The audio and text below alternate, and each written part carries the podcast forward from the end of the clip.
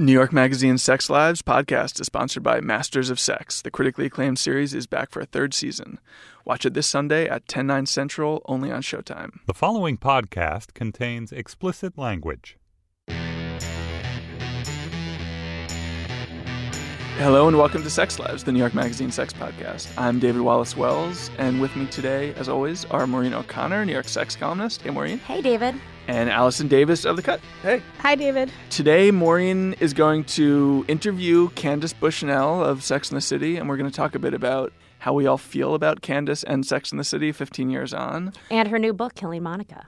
And we're also going to be talking about a new study that explains the heretofore unexplained phenomenon of how ugly people manage to date really attractive people. Before we get started, I want to ask you a small favor. Here at Panoply, we're trying to learn more about our podcast listeners, and we want you to tell us about the podcasts you enjoy and how often you listen to them. So we created a survey that takes just a couple minutes to complete.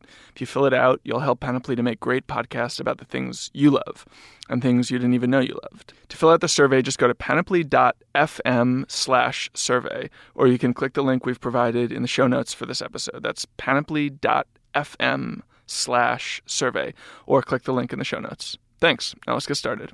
First, let's talk about Candace and Sex and the City. So, Maureen, you want to tell us about how you hooked up with Candace, why you were interviewing her, and how you came to schmooze?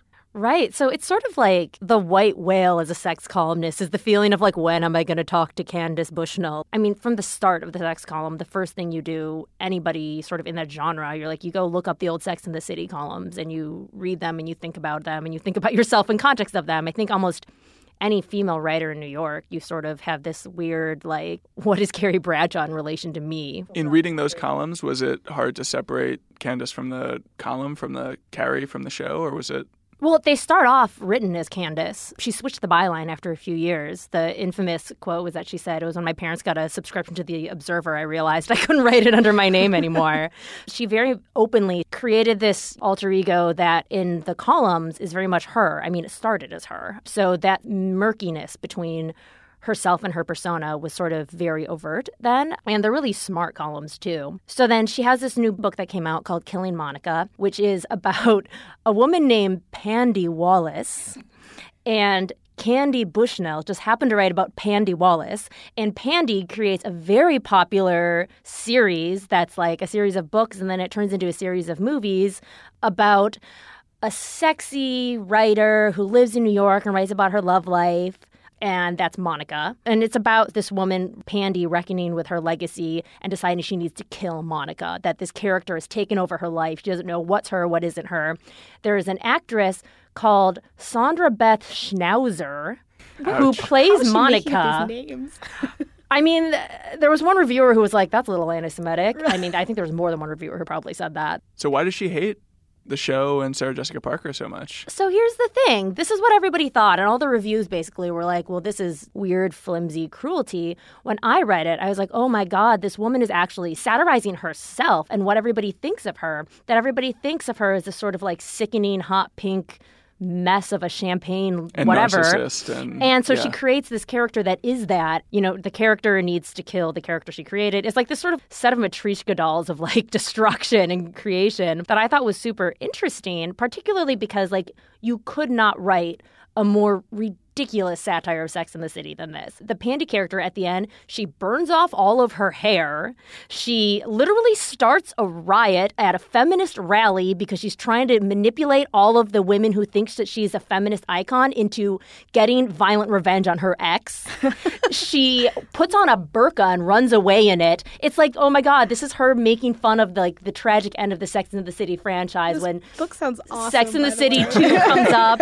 I mean, because like the horrors of I think Sex and the City is that so many people loved it and thought it was so smart, but then you sort of get to the second movie when they're running around Abu Dhabi and you know burkas and shit. Like it got so embarrassing, and the way it was marketed, and all the tour buses going all oh, over New York. Magnolia cupcakes and yeah. There's literally a scene when the fans of Monica in this book, who you know you assume to be a stand-in for fans of Sex and the City, they literally have a pink champagne riot at one point, weaponizing the champagne flutes they wear on their heads and flinging them all over the place. And you're like, oh my god, is this the way Candace Bushnell views her fans? Because if so, this is a magnificent act the most sort of blasphemous and audacious thing you can do as a writer with a large fan base is to say, my fans are ridiculous. So I was like, she's a brilliant, brilliant woman. Everyone's got it wrong. Everybody's saying this is like flimsy chick lit. This woman is like the master. And in fact, when I interview her, she's like, I was inspired by Zuckerman Unbound. And you're like, well, there it is, right? right. Except she also was really, really completely like, no, I'm not making any comparison. She's been so incredibly sort of stubborn about saying it's not about Sex in the City. Right, not it's about not about that. And you're like, if it's not about any of those things, then like what? Before we actually get to the interview, I wanted to ask both of you what you think about Sex in the City, however many years since it's been off the air, however many years since the last movie aired. Do you think of it as like a Frankenstein monster, or do you think of it as a cultural product that still has some appeal and maybe even some insight? I feel like I was a fanatic when I was watching it, but it was also because I was in like middle school and high school, and it was so filthy to me at the time. And like Now it watching seems like the opposite. Yeah, though, exactly. Right? Now it's the prudish. Like my mom loves it now. You know, it's like a fairy tale to her. But I feel like I went through a wave where I was like, that show was a piece of shit. Like it wasn't edgy at all. It wasn't smart at all. And then I watched it. It's in heavy syndication. So when I'm like, you know, hungover on Sundays, I watch it on E or whatever. And I'm like, oh, those are like actual real observations about being single and like older in New York. I'm a, a reborn fan. There's sort of this public re-embracing of Sex in the City. Two years ago, Emily Nussbaum wrote a reappraisal of it. And she said, Yeah. well, this was the original. It was like, she's the female Tony Soprano, which is like Maybe not quite. sort of a horrifying comparison. I wonder if like the Entourage movie also had something to do with it, where they're like, "Well, this is way worse than anything Sex in the City did." I don't know. I would definitely say the Sex and the City movies were something that we had to forgive the franchise for. Both of them, or just the second one? Both of them, I, I thought think all were of so it- Bad. I think people were unhappy with sort of the way in the later seasons it took a turn towards just like giving a fairy tale for her. And you're like, if she marries this horrible, horrible man who's like in, destroyed her 30s and her ability to find a good relationship. If she actually marries the big at the end, then you're like, well, actually, that needs to be like a tragedy. You don't want to see them smiling and swept away. That's a horrible thing. Well, it also seems like it became a little bit. I mean, these things were always a little bit in tension, but a little bit less about sex and romance and a little bit more about just wealth and luxury, right? Right. Especially when you're sort of reveling in luxury and wealth. There will be moments when that really resonates, and then there will be moments when it doesn't. And it makes sense that that sort of comes and goes. I read an article about this restaurant on Grand Street, which is a terrible restaurant called Onieal's, which is like where the bar that I don't remember the two guys' names, but like the two boyfriends owned together. They owned a bar Oh, for a while. Oh, that's while. right. And it was like on the Sex and the City tour. So this restaurant is terrible. Like there's they have no reason to make any money, but every day at like three times a day, a bus would pull up, twenty women would get off. They'd all order Cosmos, and like it literally kept the restaurant afloat. For, like, they have like for the vats and vats of maraschino cherries Yeah. in the back. They're single handedly keeping the maraschino business alive. Let's maybe yeah. move on to the um, the interview. What's the segment that we're going to be listening So to? So I think everybody sort of looked at Killing Monica as her sort of appraising her own legacy. But when I asked her, she really said no to those comparisons. So that's what we're going to listen to first. Can you tell me a little about how the idea for this book came about? It actually came from Philip Roth. Oh, really? tell me more. I had an idea um, about a middle aged woman who leaves the city. And then I thought, "Ah, that's just too boring. I really need to jazz this up. Mm-hmm. So I was just flipping through my Philip Roth collection and I started reading Zuckerman Unbound again. And I just started mm-hmm. laughing and I was like, this is just, it's a classic comic conceit. This idea of, you know, Frankenstein's monster or, you know, creating something that becomes bigger in a sense than you are, becomes out of your control. So mm-hmm. that was really my jumping off point. That's part of the fun, I think, with Philip Roth or with this of seeing like, well, there's a piece of her in this, or I can envision this as this woman that I've, you know, read about and heard about before being you. Right. How much of, I guess, how right are people to read your Sex in the City experience into this, or how much of it is sort of based on that, and how much sort of Well, fantasy? I I think it's it's human nature that we always you know read books and associate the author with the main character. You know, when Bret Easton Ellis was writing American Psycho, he was like, "So many people think I'm a psycho killer, Candace." No, there's they shouldn't read anything into it. It's like take a chill pill, baby. Yeah. Um, it's a great comic novel. It's it's so kind of far out there that if you really think it's me and my Sex in the City experiences, you're just cray cray. You're crazy. I think it's hilarious that people think that I have the life of PJ Wallace when I don't at all. PJ Wallace is like, she has sex with movie stars and like super famous men. I'm like, that's not me. You never fucked a movie star? No. Ugh, too bad. Have you? No, I haven't, you know. Missing on my checklist, I suppose. I think they're pretty easy to have sex with. I suppose. I've heard they kind of have sex with anybody. they just want to get their weenies waxed. The- I'm going to get in trouble for that. to me part of the sort of the fun of this book or part of what's so sort of ballsy about it is the fact that you're sort of inviting the reader to be confused about reality i dare you to think this is me you know like i dare you to read reality into this you don't see that as No, I mean, I think it's always, you know, I'm not doing it like, uh, you know, I dare you to see reality in this because, you know, that's just not my Yeah. personality. But I do think that writing a comic novel is ballsy as a woman because when you're writing comedy, you exaggerate things for comic effect. sure And there aren't actually that many funny books what books do written you think by are women. funny God, the last book I read that I thought was funny was maybe. I mean, I'm talking laugh out loud funny, not like oh, it's entertaining. My, you know, or like oh, there's a little chuckle there. Uh, you know, I'm going for big laughs, big cinematic movie laughs, and cinematic scenes and that sort of thing.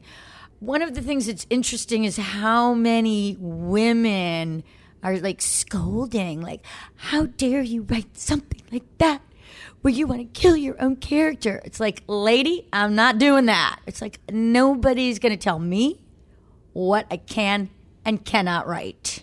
do you why do you think people have that reaction As one woman once said to me when Sex in the City first came out, she said, Candace, some women just never want to see other women having any fun.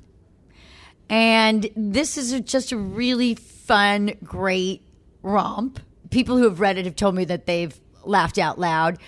I don't know. Ask me the question again because I went on a tangent. oh no i was asking why you think people have that reaction of being angry at you I don't feel like they're angry at me, but they're angry at something. And one of the things that I've noticed is actually the only thing that feels similar to me about Killing Monica and Sex in the City is that when Sex in the City came out, it had much the same reaction of women saying, "Oh, the characters aren't likable," and ba ba ba, all of this kind of thing. And I think in a way it's people feel like something's going to be big and it just comes out of like a envy, jealousy and you know they're also totally entitled to their opinion. It doesn't bother me. you mentioned women sort of being scolded do you feel like that type of criticism is mostly coming from women It's coming from women and men. I mean, you know, it's a funny thing that happens in publishing and I've seen it happen a lot. You know, there's this sort of thing in the air where they're all decide whether they're going to give you a good or a bad review. And they all kind of glom onto that. And this happens to every author. So, you know, that's why you get these reviews for books that are super, super inflated. It's like everybody decides that they're going to give that book a good review. And then, you know, I mean, these negative reviews, it's like, oh, please, why don't you, if you don't like the book, take the space and use it for a book that you do like. I mean, why are you mm-hmm. wasting your time? They're only wasting their time because there's an underlying truth to it. And the only way I've found to be able to get to these underlying truths is not through reality or a journalistic approach, but really to create a different world. It's like a parallel universe where there are different rules. And, you know, that's where I find I can express myself is in this parallel universe. So, uh, what do you guys what what do you guys think of Candace? she's um she's very direct I'll give her that. She Yeah. is, you know, and the thing is, yeah. she was really, I mean, she was really fun to interview. It just really surprised me that she would just up and down say it's absolutely not that. To me, what I saw as the literary value of it was something that she would just say, absolutely not. Just laugh, be merry, but also it's Frankenstein. I mean, to me, it was so incredibly loaded. Also, like the only really reason it exists as a book is because it has to do with Sex and City. Like nobody's going to buy, or many fewer Yeah. people would buy it if it were. Well, it's like if you just into the the, thing is, I'm like you're just like if she was willing to just grab that mantle, Yeah. it becomes Yeah. really fascinating. much more interesting than the like. No, no, no, no. no, yeah, it's if she not wants to about it, it's not violently about murder Carrie Bradshaw and burn her hair off, That that is, great. really Yeah, interesting. I'm into that. But to the extent that we think that she does see Sex and the City as a sort of Frankenstein's monster for her, what do we think she doesn't like about that franchise and that fame? I feel like living in anything for that long that's turned into such it's like a, its own beast and monster and has so many arms and legs that you don't control. I mean, it must just be tiresome. She must prob- Claustrophobic. yeah, you just like need a break from it or to separate yourself from it so you can continue on with whatever is next for her. Pandy and her friends are all very resentful that the world sees Sandra Beth and is always like, "There's Monica," and there's a scene where her friends are having a party and they go, "Pandy is Monica," and so there's sort of that the idea of ownership. Um, yeah, it seems like she doesn't really want to share the spotlight. There was, I mean, I imagine that feeling boxed in. On like the second page of Killing Monica, Pandy is talking to her agent, and she says, I know I'd be a fool to turn down money on a sure thing to take a chance on the unknown, but I've got a million stories on my head. I need uncharted territory. I need to be scared. Which I then asked Candace about, and she sort of mocked my reading of the word scared. I'm wondering, does this book scare you? What what counts as uncharted territory for you in your career now? Uh, making music videos. Is that on the is that on the roster? That's on the roster. Oh, really? Um, Who are you making a music video for? for me, for Killing you? Monica. Oh, There's I'm making a theme song. uh huh. I wrote it on GarageBand. Oh, now really? I'm trying to make it sound professional, and it's just like that's a nightmare part. And then I've shot quite a bit of video for it.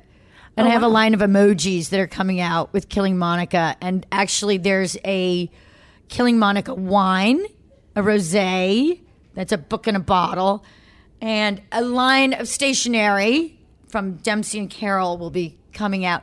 So I, you know, the character saying I need uncharted territory, I need to be scared, is that's you know that's that character saying Right. that and i love that line i mean I, I just i can see the character saying that i need uncharted territory i need to be scared it's just dramatic you know Yeah.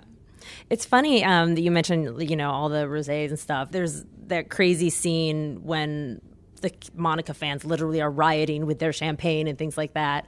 yes And they have champagne glasses strapped to their heads Oh, right. I'm trying to piece together my memory of all this now. I mean, do you? which i just thought was such a you know like star trek fans Well, it kind of sounds like she's building another like Sex and the City esque empire with the emojis and the stationery and the consumer.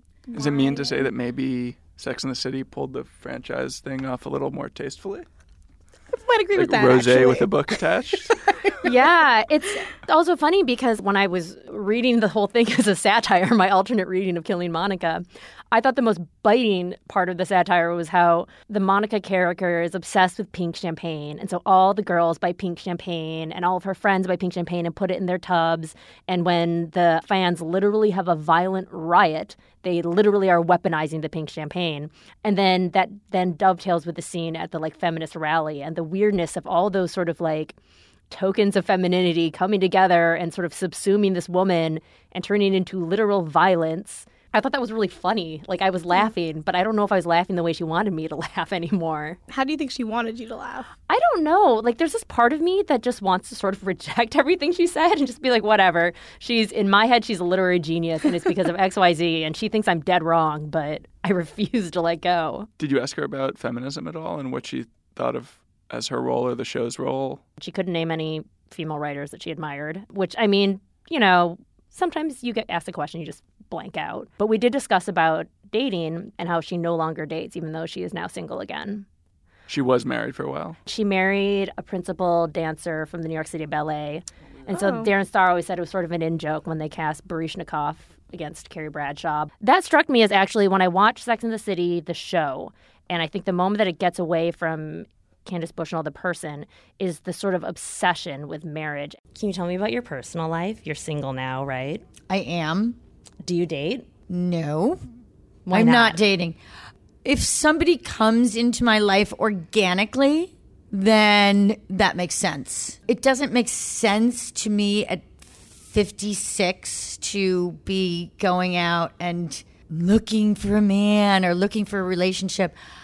There's so many more things that I'm interested in doing than spending my time looking for a man.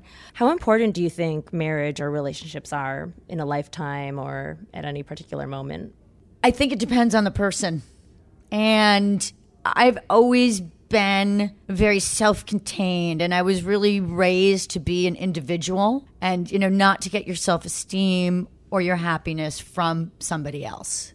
I am always a little bit confused when women will come up and say that they really want to have a relationship, they're really looking for a relationship. Blah, blah, blah, blah. Um, I don't feel that way. You know, wherever I am in my life, I'm going to make the absolute most of it. And I'm going to enjoy sense. it. It's interesting that you know on some level it would be would have been more exciting even than the non-real satire book that you described to hear her say that very publicly that we really shouldn't be looking for marriage to give you give us any meaning Right. and shouldn't be trying to extract any of our own identity from the people that we couple with.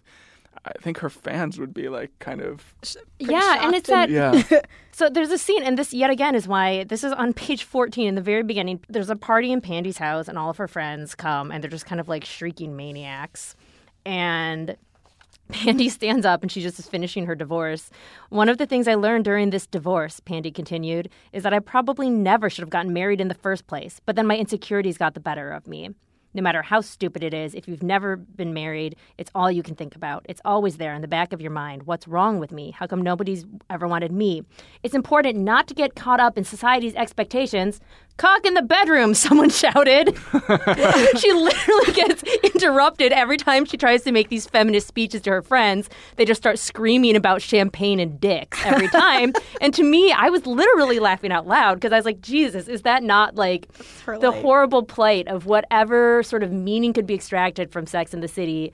So I guess this book is way more brilliant than even she understands. It's possible, yeah. I, I would think I will never give up on saying that this is some kind of brilliant cultural document. um, I don't know if I'm, I'm actually quite certain that the brilliance I see is not the brilliance she wants me to see. We've been talking about Killing Monica, the new novel by Candace Bushnell, and in particular the sort of weird hostile interview that Maureen conducted with Candace. And now, before we move on to our second segment, a quick word from our sponsor. Sundays on Showtime, the critically acclaimed series Masters of Sex, starring Michael Sheen and Lizzy Caplan, is back for a provocative third season. It's the swinging 60s, and Masters and Johnson have been thrust into the spotlight with the publication of their controversial study. As their newfound fame and pressures mount, their relationship becomes a twisted and tangled love triangle, putting these unlikely leaders of the sexual revolution in a position that even they might not be able to handle. Masters of Sex, new episode Sundays at 10, 9 central, only on Showtime. And now on to our second topic, which is how it is that ugly people get together with hot people. Allison, you have some Is science this for us. servicey? Or, or I think we're going to have a service. I Yes, think this I is an advice using it as a dating actually. guide, right? um, the um, researcher of this paper said that it's like the Seth Rogen effect. Like, how does Seth Yeah. Rogen land Katherine Heigl? And That was such a crazy cultural flashpoint. People were so offended when that movie came out. True. So the paper suggests that people get hotter the longer you spend with them. So therefore, the average Joe, if you spend a lot of time with him, will be more attractive after a certain uh, period of time, and then you'll want to date him. And that's why there's this disparity between like one person the couple's very hot and the other one's like kind of average. They videotaped couples talking about their relationship, and they found that couples who were rated and had judges rate them, and they found that couples who were rated as equal levels of attractiveness normally started dating within like a month of meeting one another, whereas couples who were rated as like a, having a huge disparity uh, had known each other for longer periods of time before becoming romantically involved. So it's like they were friends first, or acquaintances first, or coworkers, and then started dating. I think the word for is propinquity, right? Which is the idea of the thing around becoming more attractive over time. Right. And yet there's also something very insidious about this, I think. I have this one girlfriend that calls it the satellite men. She's like, you know those guys that are just orbiting you and they're waiting for the moment of weakness when they can just like crash in Oh my and get you. Oh, so predatory. Um, yeah. I don't read it like that. I like to think it's hopeful. Well. I mean, probably to those guys, it is hopeful too. You it know, be hopeful for the ladies too. Maureen. it can be hopeful for everybody. It is It's true also that less gross if you think of one satellite person. If they're like a dozen satellites, that's like really awful. But if it's just one guy who's really into you, It's kind of nice. that's not so bad. right? Although I don't like the idea of like you gotta wear them down before they see like your value. no, right? But That's I- the very negative version of it. But I think this the whole spin is that this is very positive, and it also somehow levels the playing field because then desirability is so uh, subjective that like Right. you know the hottest person in the room could be the ugliest person in the room to somebody else, so the competition starts to fall away after a while. And it affirms that idea that once you get to know someone, your superficial social values of how you look is not actually the most important thing. Yeah, you could also call this like the workplace sex study. Right. as much as it is like, what do you want to call it? Uggos and. Uggos and hotties. oh God, let's not call it that. Normies and hotties. Yeah. is how we put it. Right, right. Kinda. Everyone is beautiful. Just beautiful. I, more for the record. I actually do think that everyone is beautiful. It strikes me as weird that you like anyone looks around the room and says a certain person is more attractive than another person. But you don't look at couples on the street and you're like, she's so much hotter than the person she's with. Like you when I don't, when I see those couples, I think like that guy really must have something that I don't understand. Like he must I be. totally So think nice. that too. Yeah. Actually, that I'm always like, he must be amazing. I'm, you must be so rich. I think. But it's also interesting because you know I think it's true that you grow to be more attracted to people over time as you get to know them. But it's not always because like you like them. I often feel like I'm more attracted to people when I hate them. When I've like come to hate them over time. That has literally never happened to me. No. Ah, Maybe it's a male thing. maybe it's a, yeah. As I start to hate people, they really like lose attractiveness to me. Yeah, they right? become Like, ugly to me. Yeah, I like can't hang. No, someone does something like mean, then all of a sudden I'm like, oh my god, I can like see your nostrils flaring gross. I just like see the I see bad all the in flaws you. now. I know, and when I really like somebody, I think they do actually start to look more beautiful. I think flaws are attractive though. Always. Someone who's like really perfectly beautiful, like a supermodel, I actually don't find super hot. if only the supermodel could wear you down, David. She would convince you of her beauty. I just don't think of them as sexual beings. I think of them as Ah. like something else entirely. Well, I guess like for me, the main takeaway of this is everybody has a chance. Nobody's With out of anybody. your with anybody. Nobody is out of your league. All the normies can get the hotties. I don't like the idea of like the normie's gonna like snag a hottie now, you know? Right. Like that's just there's something That offends about you that. for some reason.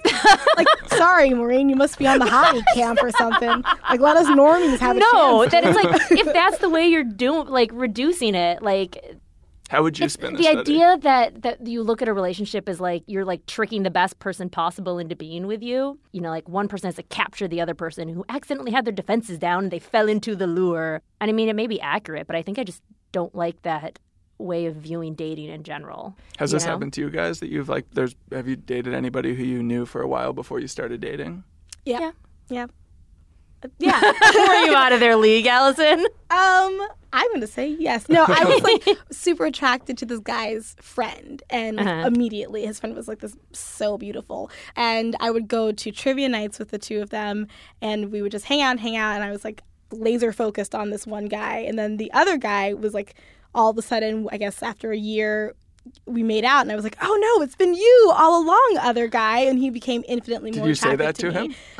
no, I was like, "I thought it was your friend." No, This no, is the plot not of every romantic comedy. And I then do you also realize the friend was like a villain? No, friend's still cooler and hotter, but like, but you know, the other guy became more attractive to me, and up to the point where like I was, I was into it. Yeah, It did like it is very much the like indie romance Yeah. rom com. This explains every like Justin Long is in the corner supporting you in your feelings, Weirdo and at the end you're like, it was you. but I still almost feel like this doesn't apply really to most Well, no. dating because like everything's through the internet and Tinder, right? Oh. Like this doesn't apply if you're swiping, right? There's, True. You're not going to spend time with the person you don't feel is attractive initially. Well, I think it suggests that on a really internet reliant love life, that's what you're losing is the people that you didn't know that you were taking a chance on because you didn't even know that they were a possibility until Right. they snuck up on you. I don't know. Those people are still off the there, though. I mean, we still have our workplaces and the, The guy at the bodega. bar. I mean, we live in a butcher city of like 10 million people. There are plenty of people. Yeah, there are a lot of people around. We're not actually losing that stuff when we also happen to swipe left every now and Right. I know you love the Tinder. So we've been talking about how ugly people can uh, snag normies. hot people. That's how, that's what you wanted to. No, it I Martin. don't like it that. And that's it for Sex Lives. Our producer this week is Sam Dingman. Thanks also to Henry Molofsky, Laura Mayer, and Andy Bowers at Panoply. For Allison and Maureen, I'm David Wallace-Wells. We'll talk to you next time. Thanks for listening.